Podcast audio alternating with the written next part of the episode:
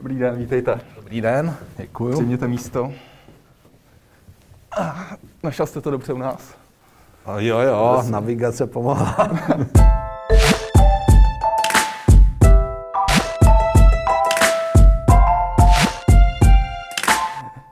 Štěpán Michlíček, eh, ředitel eh, British American Tobacco pro Českou a Slovenskou republiku. Vítejte u nás v kapitole. Dobrý den. Děkuji, dobrý den. Štěpáne, jsem hrozně rád, že jste přišel zrovna vy dneska. Vy jste člověk, který má 20-letý zkušenosti v tabákovém průmyslu. Pohybujete se v tomto biznisu vlastně dvě dekády a něco možná. Eh, jak se tenhle ten průmysl změnil za těch, za těch posledních 20 let? Tak já bych řekl, že ta změna probíhá hlavně v tom posledním období, když vezmeme ty dvě dekády. Předtím ten biznis byl relativně stabilní a relativně statický ve srovnání s některýma ostatníma odvětvíma, ať už FMCG nebo nějaký další biznisy, když se na ně podíváme. Ale ty poslední dva, tři roky vlastně procházíme obrovskou revolucí. Už to není biznis jenom tabákový, ale vlastně se to portfolio výrobku velmi rozšiřuje obecně do nikotinu tak jak my se snažíme v poslední době soustředit na výrobky, které potenciálně snižují rizika, které souvisí s kouřením, s klasickým kouřením a snažíme se, aby se co nejvíc dospělé kuřácké populace přesouvalo tím letním hmm. směrem. Takže není to jenom můj pocit, že, že, že vlastně posledních několik let se tady děje docela dramatická změna, která tady 40, 50, 60 let vlastně jelo lineárně a nyní se opravdu něco děje. Není to jenom váš pocit, opravdu je to věc, která se hmm. děje a která v posledních letech a v posledních dnech a týdnech jenom pořád akceleruje. A my se na to díváme s radostí, protože my to vnímáme jako takovou jakousi trojitou výhru, tak o tom mluvíme. Může to být výhra z hlediska udržitelnosti našeho biznisu, který je, to se nebudeme nic nalhávat, do jisté míry kontroverzní. Je to výhra pro spotřebitele, protože potenciálně mohou omezit rizika, které souvisí s kouřením. A myslíme si, že je to i výhra pro celou společnost a pro regulátory, co se týká výdajů na zdravotnictví a dalších potenciálních benefitů, které z toho můžou vyplývat. Když se vás zeptám na, ty, eh, na tu revoluci v tom kouření, o který, o který tady hovořila vlastně spousta insiderů už, kam ta revoluce má výst? Eh, vidíte eh, nějaký cíl, jestli je to zbavit se kouře jako takového, nebo těch vlastně složek v cigaretách, které jsou považovány jako škodlivý? Tak někdo mluví o tom, že se zbavíme toho kouře úplně a že vlastně to bude svět bez kouře. A kam se spotřebitelské hlasy přesouvají v poslední době je, buď jsou vlastně takové tři základní kategorie, ale myslím, že třeba do budoucna jich uvidíme ještě víc. Ale ty tři, které bych zmínil, tak je to tabák, který se zahřívá a nespaluje. A to je velmi trend, který pozorujeme i v České republice a v našem portfoliu, například zahřízení GLO a ty náplně NEO. Druhá kategorie jsou elektronické cigarety, to znamená, tam už není tabák, zahřívá se nějaký nějaký likvid, nějaká tekutina, která obsahuje nikotin a, a vlastně vzniká jakýsi, jakási pára nikotinová z příchutí, takže tohle je ta další alternativa. Tam je třeba náš výrobek IPEN 3, teď v poslední době, který jsme uvedli na trh.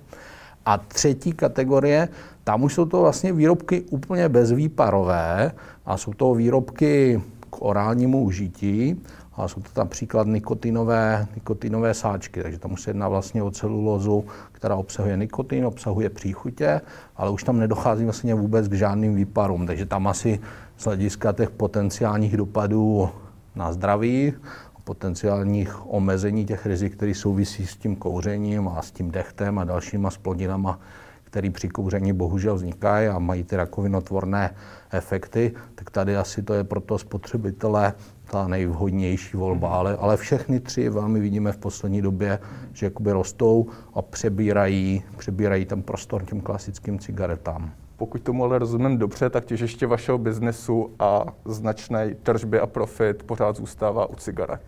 Těžiště stále zůstává u klasických cigaret, tomu rozumíte naprosto přesně a dobře.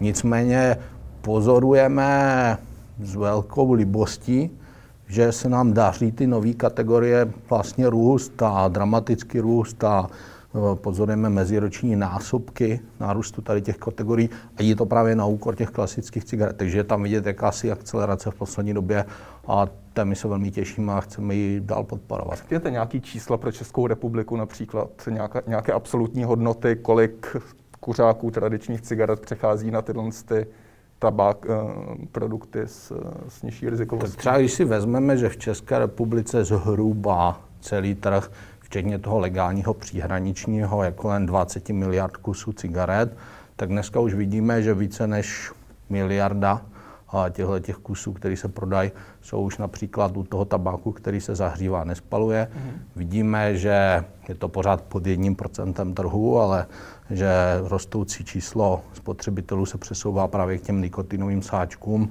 a někde mezi tady těma dvěma hodnotama se pohybují ty elektronické cigarety. Tam je to trošičku složitější měřit, ale je to teda zatím v jednotkách procent, ale u všech těch tří kategorií vidíme vidíme tenhle ten nárůst právě na úkor toho, toho klasického cigaretového trhu. Jaký jsou vaše cíle v tomhle ohledu? Máte, máte jako společnost nebo vy jako pobočka tady v České republice nějaký cíle, kde byste chtěli, aby to bylo v roce 2025, 2050? Něco? Tak my odhadujeme, že v té, řekněme, 25 bychom mohli vidět tak čtvrtinu až 30% kuřácké populace tady v těchto těch alternativách a to je něco, k čemu napíráme i naše úsilí, tak aby jsme dělali osvětu právě tady těm novým kategoriím, tak aby jsme umožnili kuřákům, dospělým mít dostatek informací, aby mohli volit tady ty, tady ty alternativy. A víme, že velká většina, více než určitě polovina kuřácké populace chce s kouřením buď to přestat nebo nějakým způsobem omezit a hledá ty alternativy a, a tady máme radost, že v poslední době máme co nabídnout, co se týká A tohle je možnost, jak s kouřením přestat nebo ho omezit? A... Já to chápu totiž, bych si dal to glo nebo po případě jiný produkty. Tak zatím nemáme nějaký výzkum, který by ukazoval, že je to moc k tomu s nikotinem úplně přestat. A samozřejmě nejlepší je s kouřením vůbec nezačínat a pak nejsou na stole a žádné hledání alternativ. To je, myslím, zřejmé a to je potřeba říct jednoznačně a nahlas ale když už, eh, když už jste kuřákem, tak tohle jsou alternativy, kde byť třeba se vám nepodaří úplně přestat, tak se vám podaří významně omezit ty rizika, který s kouřením a který se spalováním klasického tabáku souvisí. Že?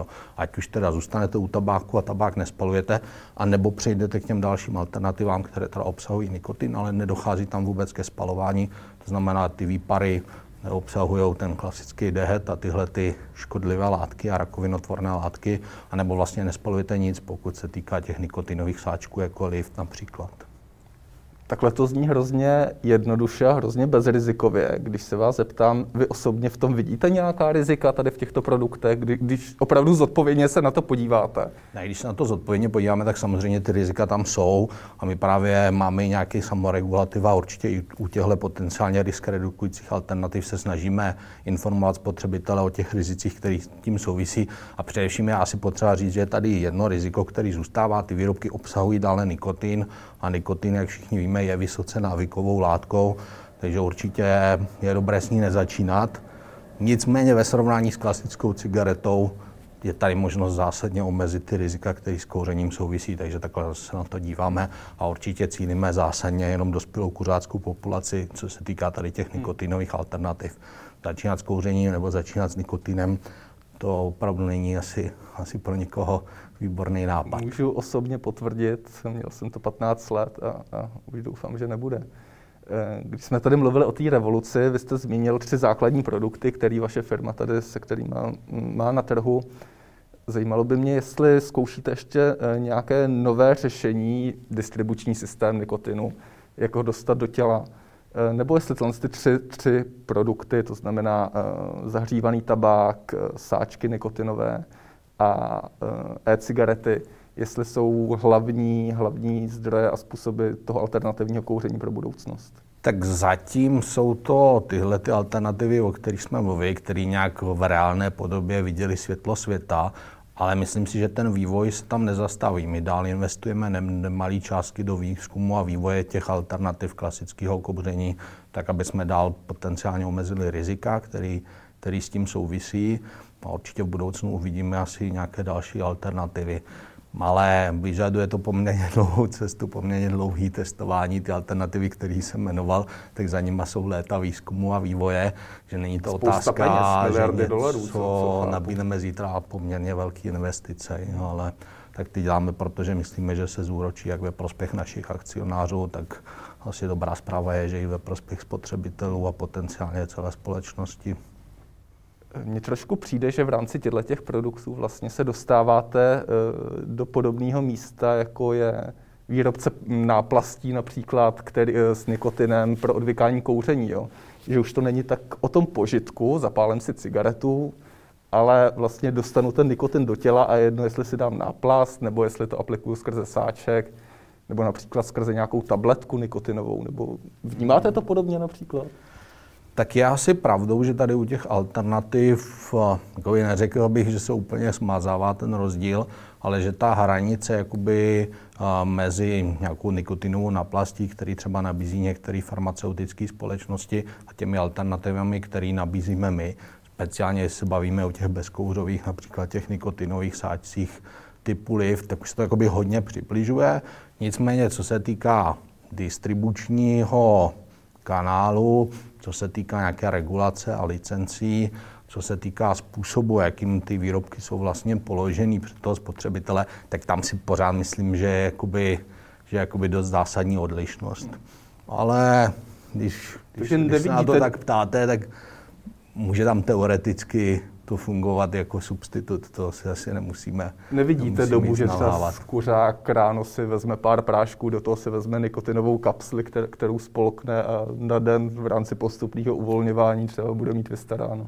To si nejsem úplně jistý. Nicméně už pozorujeme dneska, že a tam není úplná exkluzivita u těch jednotlivých kategorií těch výrobků, který jsem jmenoval. Vidíme tam poměrně hodně nějakého dualismu, anebo i více, takže záleží od příležitosti, že kuřáci třeba ještě do jisté míry pořád používají klasické cigarety, ale když jsou v příležitosti, kdy chtějí mít víc ohleduplný buď to vůči svým okolí, anebo mají více na starosti být ohleduplný vůči samotným jim, sami sobě, ty začínají podle těch jednotlivých momentů spotřebitelských a volit ty různé alternativy, že tam vidíme takovou jako poly usage, když bych použil ten anglický termín. To znamená, že používají víc těch různých výrobků z té nikotinové kategorie, zároveň podle příležitosti, podle toho, jak je potřeba brát ohled na danou situaci, kdy chtějí, kdy chtějí mít ten svůj moment, a, anebo brát ohled na okolí podle situace, ve které se zrovna nachází. Takže hodně bych řekl, že ty, ty spotřebitelské nebo dříve kuřácké momenty a, jsou, tím, jsou tím ovlivněny. Hmm.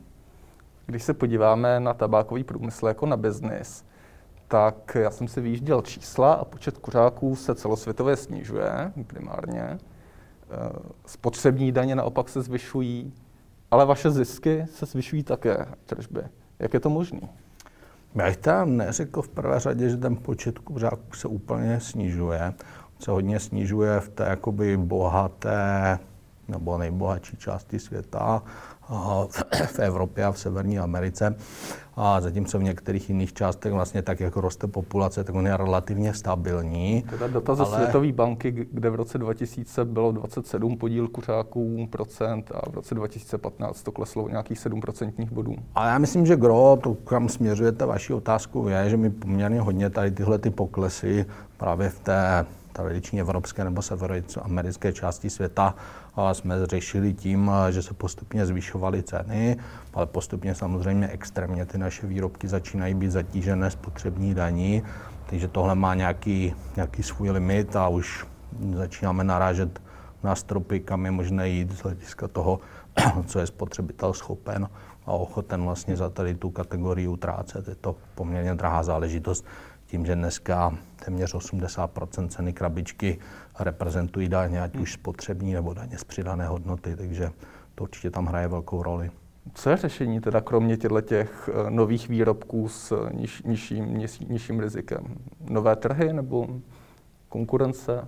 My to řešení spatřujeme především eh, v těch výrobcích s nižším rizikem, tak jak že ten velký důvod pro to, proč klesá ta spotřeba, jsou právě ty zdravotní rizika, o kterých je populace naštěstí čím dál tím lépe informovaná a tam je potřeba právě nabídnout ty alternativy, takže v tom velmi spatřujeme budoucnost našeho biznisu. Hmm.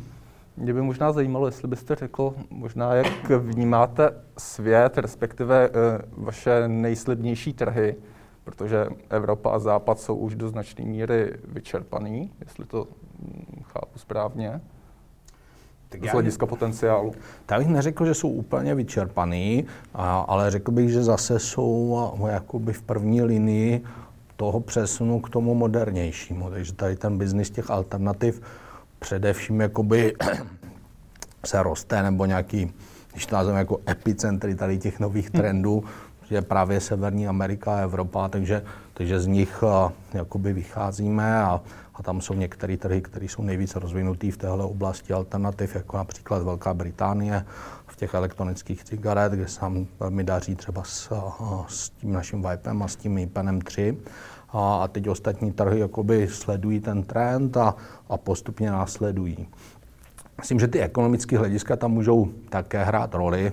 Tam, kde to zatížení spotřební daní je nejvyšší a je extrémní, tak vidíme, že ten odklon těm alternativám může být nějakým způsobem i rychlejší, nejen z hlediska těch zdravotních hledisek, ale i z hlediska nějaké úspory výdajů, který ten spotřebitel má na, na cigarety a snaží se je omezit. Takže je to ekonomické hledisko, který vlastně je dalším nástrojem regulace, tak, tak tady působí na spotřebitele zásadně. Jak je na tom Česko? My jsme relativně malý trh, co se týče velikosti, přesto jsme docela saturovaný z pohledu vše přítomnosti těch alternativních produktů. Je to běžný úplně ve světě?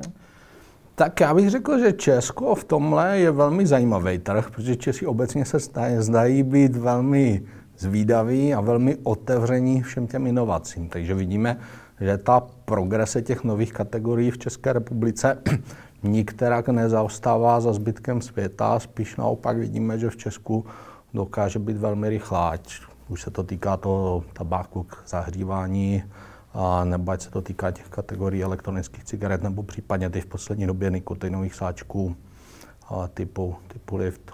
Takže dá se říct, že si na nás tabákové společnosti, vaše společnost zkouší určitý produkty, se kterými potom expanduje na větší trhy, že jsme taková laboratoř? To bych úplně neřekl, že Česko funguje jako laboratoř. Většinou nejsme úplně prvním prvním trhem na nějaké drobné výjimky, kde tady Co ty novinky ty vidíme. A, tak a, často vidíme Velkou Británii, ta je velmi rozvinutá v, především v oblasti těch elektronických cigaret, tedy u nás mluvíme o tom Vipeu. Co se týká těch nikotinových sáčků, tak to je nějaká věc, která vlastně měla svoje předchůdce v tom orálním tabáku. Tam samozřejmě tím lídrem tradičním je Skandinávie, případně Severní Amerika, kde to jak navazuje na nějakou tradici horníků, která potom přešla do některých sportů a, a dál se rozšířila do populace. Takže ve spojitosti s tradicí ty, to můžou být různé trhy, které jsou úplně, úplně na začátku, ale i v tom tabáku pro zahřívání, nespalování Česká republika byla relativně brzkým trhem, jak pro nás, tak, tak pro naši konkurenci. A je to opravdu asi tím, že ten apetit Čechů zkoušet novinky a, a zkoušet inovace, hledat alternativy, je relativně, relativně vysoký, takže Češi v tom nějak nezaostávají. A v Česku vlastně dneska už z hlediska těch alternativ, a v tom možná jsme velmi zajímaví, už máme k dispozici téměř všechno, co na světě existuje. A to není úplně typické pro všechny evropské nebo pro všechny světové trhy. Hmm. Že tam Česko je možná v tom velmi zajímavý, že je tam možný sledovat různé dynamiky mezi tady těma jednotlivými kategoriemi. Jak to vnímáte z pohledu konkurence? Působí tady na českém trhu čtyři hlavní značky, asi tabákový, spousta z nich má spoustu produktů. Vy, pokud si vybavuju správně, jste asi jediný se všemi třemi zastoupeními těchto těch alternativních produktů. My jsme zatím jediní, kteří mají všechny ty tři alternativy už nabídce v České republice. Nicméně ti naši hlavní konkurenti výrobky těchto kategorií až na výjimky také v portfoliu mají, nebo možná nemají, nemají tu nabídku úplnou, ale někteří hlavní mají tu nabídku také úplnou v celosvětovém měřítku, takže je to jenom otázka nějakého načasování, kdy tady ty alternativy na český trh přináší. Myslím, že jakoby letošní rok byl trochu stimulem právě i v České republice, ale na mnoha dalších evropských trzích v tom, že tady došlo k nějaké akceleraci kvůli tomu, že dochází k zákazu mentolových cigaret, teď vlastně velmi brzo, už během tohohle měsíce 20. května je to, to datum, kdy v rámci evropské regulace končí ty mentolové cigarety a tam právě, když se vrátím k tomu, že Češi jsou otevření inovacím, tak téměř 14% trhu právě si oblíbilo takové ty klikací mentolové cigarety, kdy ta mentolová chuť uvolní vlastně tím kliknutím, jakoby na poptávku.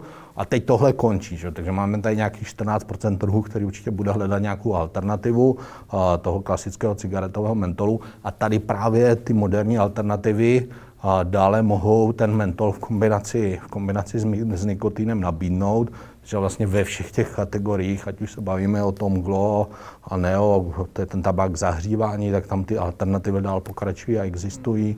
Ať už se bavíme o tom, o tom vipingu a tam je to alternativou ten IPEN, tak tam zase ten mentol nebo další příchodě pokračují a stejně tak u těch nikotinových sáčků typu lift. Takže to asi nějakým způsobem přispělo k tomu, že tady dochází k akceleraci těch, těch nových kategorií. Když jste na, zmínil ty mentolové cigarety, eh, ty končí teda eh, kvůli platnosti směrnice Evropské komise odložené, která byla, eh, nekončí z dobrého důvodu? Protože říká se, že to je takový startovací můstek mladým k cigaretám, že to zastírá skutečnou nebezpečnost cigaret. Nejsou to relevantní argumenty? Tak já myslím, že jako můžou to být relevantní argumenty, a nicméně ten mentol většinou mně přijde, že kuchařáci k němu přechází až postupně, že to nějaký způsob jakoby moderace toho kouření a že ne, nezdá se mi, že by jako každý kuřák primárně začínal mentolkou. A nicméně ta, ta regulace nějakým způsobem došla k tomu závěru, že ty příchodě, ty charakterizující příchutě chceme zregulovat. A, a ten mentol by takovou největší tradiční, takže dostal jakoby tu výjimku, že ta regulace přichází takhle opožděně, přichází teda až letos, zatímco ty příchutě typu borůvka nebo jaké další byly, byly na trhu vanilka, tak ty už byly zakázané dříve a teď vlastně jakoby dobíhá ten mentol a tam je ten paradox, že vlastně ten mentol vymyslel když si dávno astmatik právě, aby se nějakým způsobem a pomohl poprat s těma externalitama, které u klasického kouření nastávají. A teď myslím, že ta dobrá zpráva je, že jsou tady ty alternativy Ale moderní. žádná studia to neověřila, pokud si vybavuju teda. Že? Já že by to pokud si úplně... vybavuju, tak si jak nejsem úplně jistý, že by to bylo nějak vědecky podpořeno. Takže, takže to ne, aby nás tady neobvinili z fake news a z podobných. Ne, ne, to je jenom taková raditka, že ten vynálezce mentolu z okolností bojoval s touhle chorobou. Koronavirus, co je zásadní zpráva, která ovlivnila vlastně všechny segmenty, segmenty ekonomiky, biznisu, jak ovlivnila vás? A ovlivní pro zbytek roku ještě?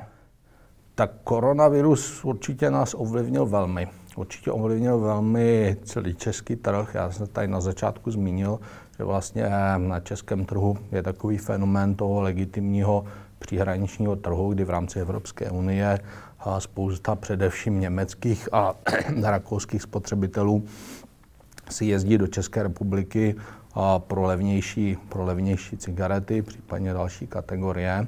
A to teď v rámci omezení pohybu osob se nemůže dít. Se zavřenými hranicemi se těžko jezdí pro cigarety. A je to poměrně zásadní dopad na náš biznis, protože to může být až třeba 30 českého trhu Plus je to poměrně zásadní dopad i na státní rozpočet, protože stát samozřejmě tady z těchto hmm. těch nákupů vybírá daně, ať už spotřební nebo DPH, takže ten dopad je poměrně masivní. Takže nás... jenom abych tomu rozuměl, klesnul vám odbyt o 30 Uh, určitě klesnul odbyt o 30% co se týká toho příhraničního biznisu, jak nám, tak všem našim konkurentům. Hmm, hmm, hmm. Tak někdo má trošičku větší podíl tady na tomhle biznisu, záleží, jaký máte značky v portfoliu, jak moc jsou oblíbený v příhraničním Německu, případně Rakousku, ale, ale ten dopad je, je na všechny. Hmm. Hmm, jako firma, jak jste se s tím popasovali? Tak uh, jakoby lokálně ty možnosti, jak se s tím popasovat, jsou relativně omezené, Na druhou stranu no, my fungujeme jako součást nějakého evropského regionu, protože ty němečtí spotřebitelé, kteří si pro svoje cigarety nepřijedou do České republiky, tak se dá asi dobře předpokládat, že je nakoupí o to víc v sousedním Německu. Takže v rámci našeho regionu ten dopad není až tak eh, drastický a dramatický. Hmm. Co nicméně pozorujeme, kromě tady toho příhraničního biznisu, kde myslím, že ten dopad je spíš na státní rozpočet, když se na to podívám tou evropskou optikou British American Tobacco, a státní rozpočet České republiky, teď v konkrétním případě, a tak určitě vidíme další fenomén a to je zase, se vracím k té akceleraci těch nových kategorií.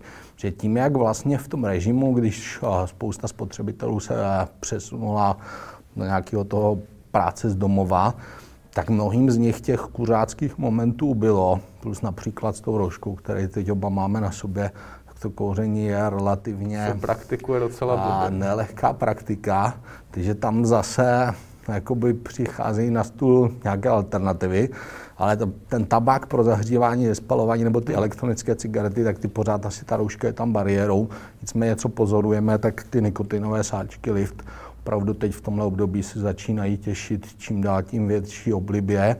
Otázka zní, jestli je to ta rouška, nebo jestli je to ta příležitost, když vlastně, když jste v tom domácím prostředí, tak ty momenty, kdy musíte být ohleduplný k těm vašim blízkým, je jich tam asi prostě mnohem více. No? Takže, takže hledáte ty alternativy, jak ohleduplný být a, a vidíme to v rostoucí oblibě právě těch hmm. alternativ. Což v zásadě si myslíme, že je to dobře, že je to takový popíchnutí a pobytka těch spotřebitelů se podívat po těch potenciálně riziko redukujících alternativách, tak asi v tomhle ohledu koronavirus může mít i takovýhle pozitivní, pozitivní dopad. Hmm, mně přijde docela zajímavý eh, ten přechod eh, mezi těmi starými a novými produkty, že ty nové eh, se často prodávají v rámci segmentu e-commerce, že si je prostě koupíte na internetu.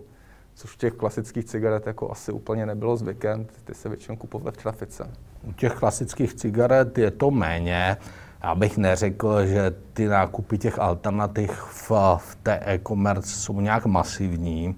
Nicméně ale to si myslím, že platí o všech ostatních odvětvích, že teď v době koronaviru jsme zaznamenali rostoucí oblibu těch, těch platform různých, různých e-shopů a e-komerce, tak jak v rámci toho našeho biznisu je to možné, protože i tady čelíme poměrně hodně omezení a, hlavně co se týká verifikace věku, tak vlastně celá ta e-komerce se poměrně tímto, tímto prodražuje pro naše větví. Ale, ale vidíme to, že ten nárůst tam je, ale to si myslím, že je obecné spotřebitelské chování, že prostě uh, ty nákupy na internetu uh, velmi zakcelerovaly a to asi čteme z různých obchodních statistik napříč biznesem. Tady zastavím, jak tam ověřujete ten věk při koupi na internetu? Já jsem si cvičně, než jsme se dneska potkali, jak jsem si chtěl koupit na internetu jedno z vašich zařízení, proklikal jsem se někam, jenom jsem nastavil věk, že je mi více než 18 let a Já. vlastně nechalo mě to koupit, předpokládám, že občanku to potom bude chtít po mně při doručení, nebo jak, jak to funguje? Je, je to tam právě, kde dochází k tomu největšímu prodražení, nebo kde se to chová jinak oproti těm klasickým, je to právě to ověření věku při doručení, no, takže ten kuriér, já jsem to teda taky osobně vyzkoušel, jenom abych mhm. viděl, s čím se spotřebitelé setkávají, tak jsem si objednal několik sáčků lift a, a tam právě ještě vám dojde taková jako obálka s velkým červeným varováním, že to na to 18 a ten kuriér vlastně ověřuje, mm-hmm. a, mhm. že ta osoba, která si to objednala, to znamená, je tam ta věková verifikace, která i vlastně tam musí přijít zpětné potvrzení SMS zprávou, že tam teda někdo nedává nějaký příliš fake údaje, ale nikdy to takhle nejste schopen ověřit do 100%, že my tam máme ještě tu verifikaci právě při dodávce, ale tím ten kurýr nestojí nějakých běžných, kolem stovky se to pohybuje, ale ta dodávka se zásadně prodraží, je to služba, která je mnohem nákladnější, ale my v tomhle období neseme k naší tíži, to znamená, neúčtujeme ji k tíži spotřebitelů, tak aby jsme umožnili, aby měli výrobky dostupné i v téhle nelehké době. Tak pro vás je to investice do budoucna.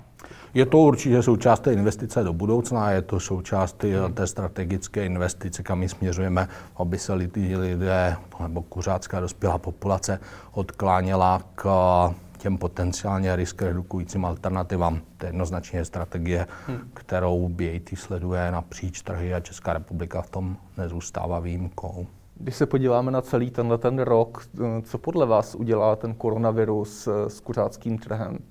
Nebude tam nějaká, dejme tomu, zdrženlivost vůči, vůči cigaretám vzhledem k tomu, že, že, že, jde o plicní onemocnění, že to napadá plíce? Tak tuhle zdrženlivost jsme jakoby úplně nezaznamenali, ale co si myslím, že tam můžou nastat jakoby dva efekty. A může tam být nějaká obecná zdrženlivost vůči věcem, které, které potenciálně škodí zdraví. A, takže tam to řešení je na snadě. A nejlepší je nekouřit, a, a nebo nějakým způsobem se spotřebitelé kuřáci budou snažit to kouření omezit, ale se ne každému podaří plus už jsme tady asi probrali do nekonečna ten odklon k těm alternativám, takže to určitě nějaký další. A plus samozřejmě tam budou ty ekonomické dopady koronaviru, které dopadnou na společnost a které dopadnou na spoustu spotřebitelů. To znamená, že ty ekonomické alternativy, značky, které jsou v ekonomičtějších segmentech, se budou, dá se předpokládat, těšit rostoucí oblibě.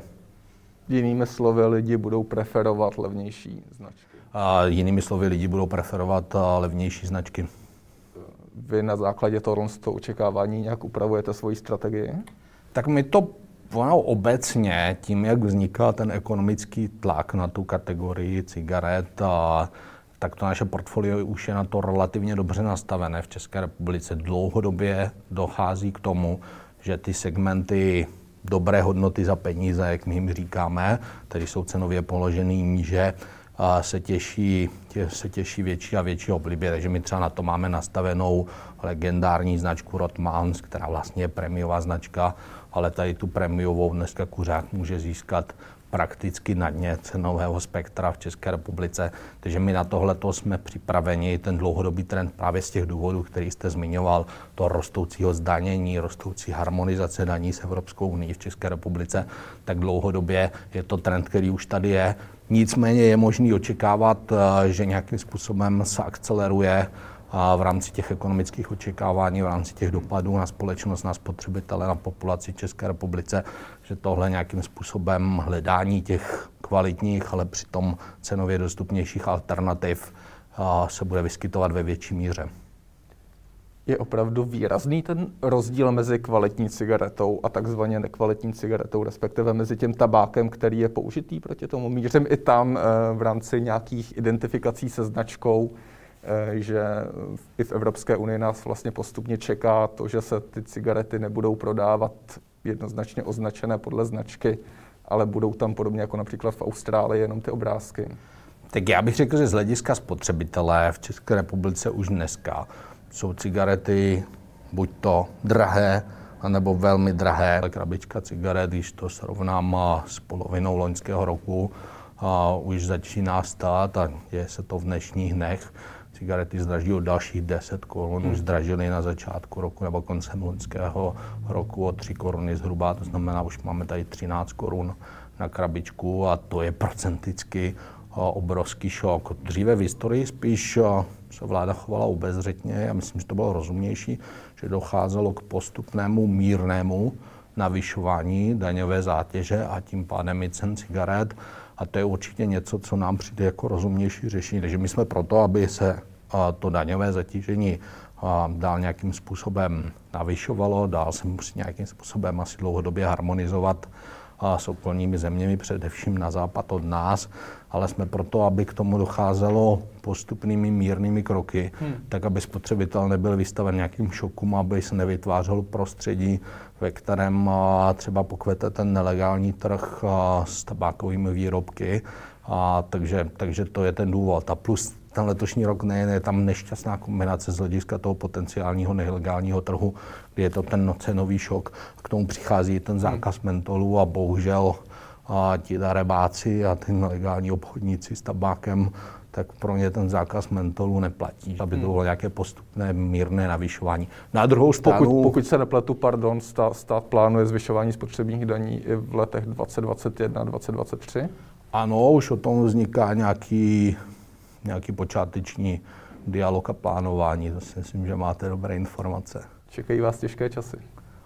Tak určitě ty časy jsou nelehké, na tom se nic nemění, oni byli nelehké v minulosti a zůstávají nelehké, ale tak to je asi charakter našeho biznisu a podnikání, že je tam velké daňové zatížení a snad nějakým způsobem jsme schopni se s tím popasovat, plus nabízíme tady ty alternativy, o kterých už jsme se bavili, takže tam možná je nějaký, nějaký prostor, ale aby velmi nabádal, aby, aby to bylo citlivé, ta regulace, aby bylo citlivé to zdaňování, tak aby opravdu nevznikal prostor pro ty, pro ty nelegální obchodníky. Díky za vaši účast v kapitole. Já moc děkuji za pozvání, mějte se hezky. Naslanou. Naslanou.